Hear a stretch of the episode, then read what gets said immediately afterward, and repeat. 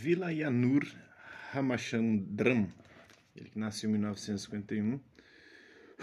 O neurocientista Vilayanur Ramachandran nasceu em Tamil Nadu, na Índia. Como seu pai trabalhava na ONU, a família se mudava constantemente.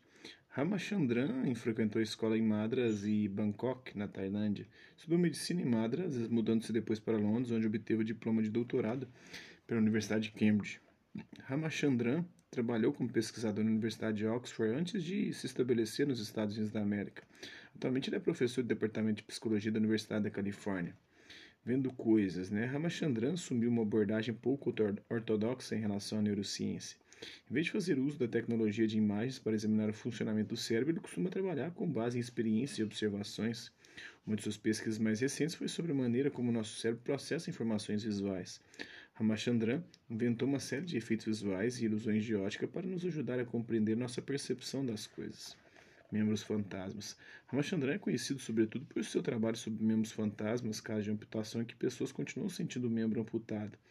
Para ajudar a diminuir a sensação desagradável, o neurocientista indiano inventou a caixa espelhada, uma caixa que reflete a imagem do membro existente, criando a ilusão de que o membro amputado foi substituído. Os pacientes podem então associar a imagem em questão é, a, a imagem que estão vendo com a sensação de presença do membro. Qualquer primata consegue pegar uma banana, mas só os seres humanos são capazes de alcançar as estrelas, segundo Ramachandran. Né? Investigando impostores. Uma forma de examinar o funcionamento do cérebro, segundo o método de Ramachandran, é estudar indivíduos com síndromes neurológicas raras. Pessoas que sofrem de síndrome de Capgras, por exemplo, acreditam que um parente foi substituído por um impostor.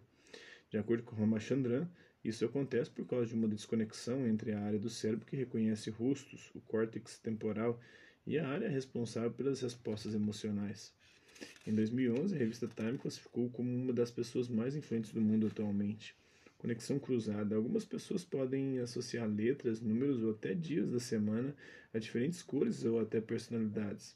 Conhecida como sinestesia, essa é uma experiência automática involuntária que, segundo Ramachandran, acontece por causa de uma interconexão entre regiões normalmente não relacionadas do cérebro, quando uma área é estimulada por determinadas informações relativa a uma resposta em outra área.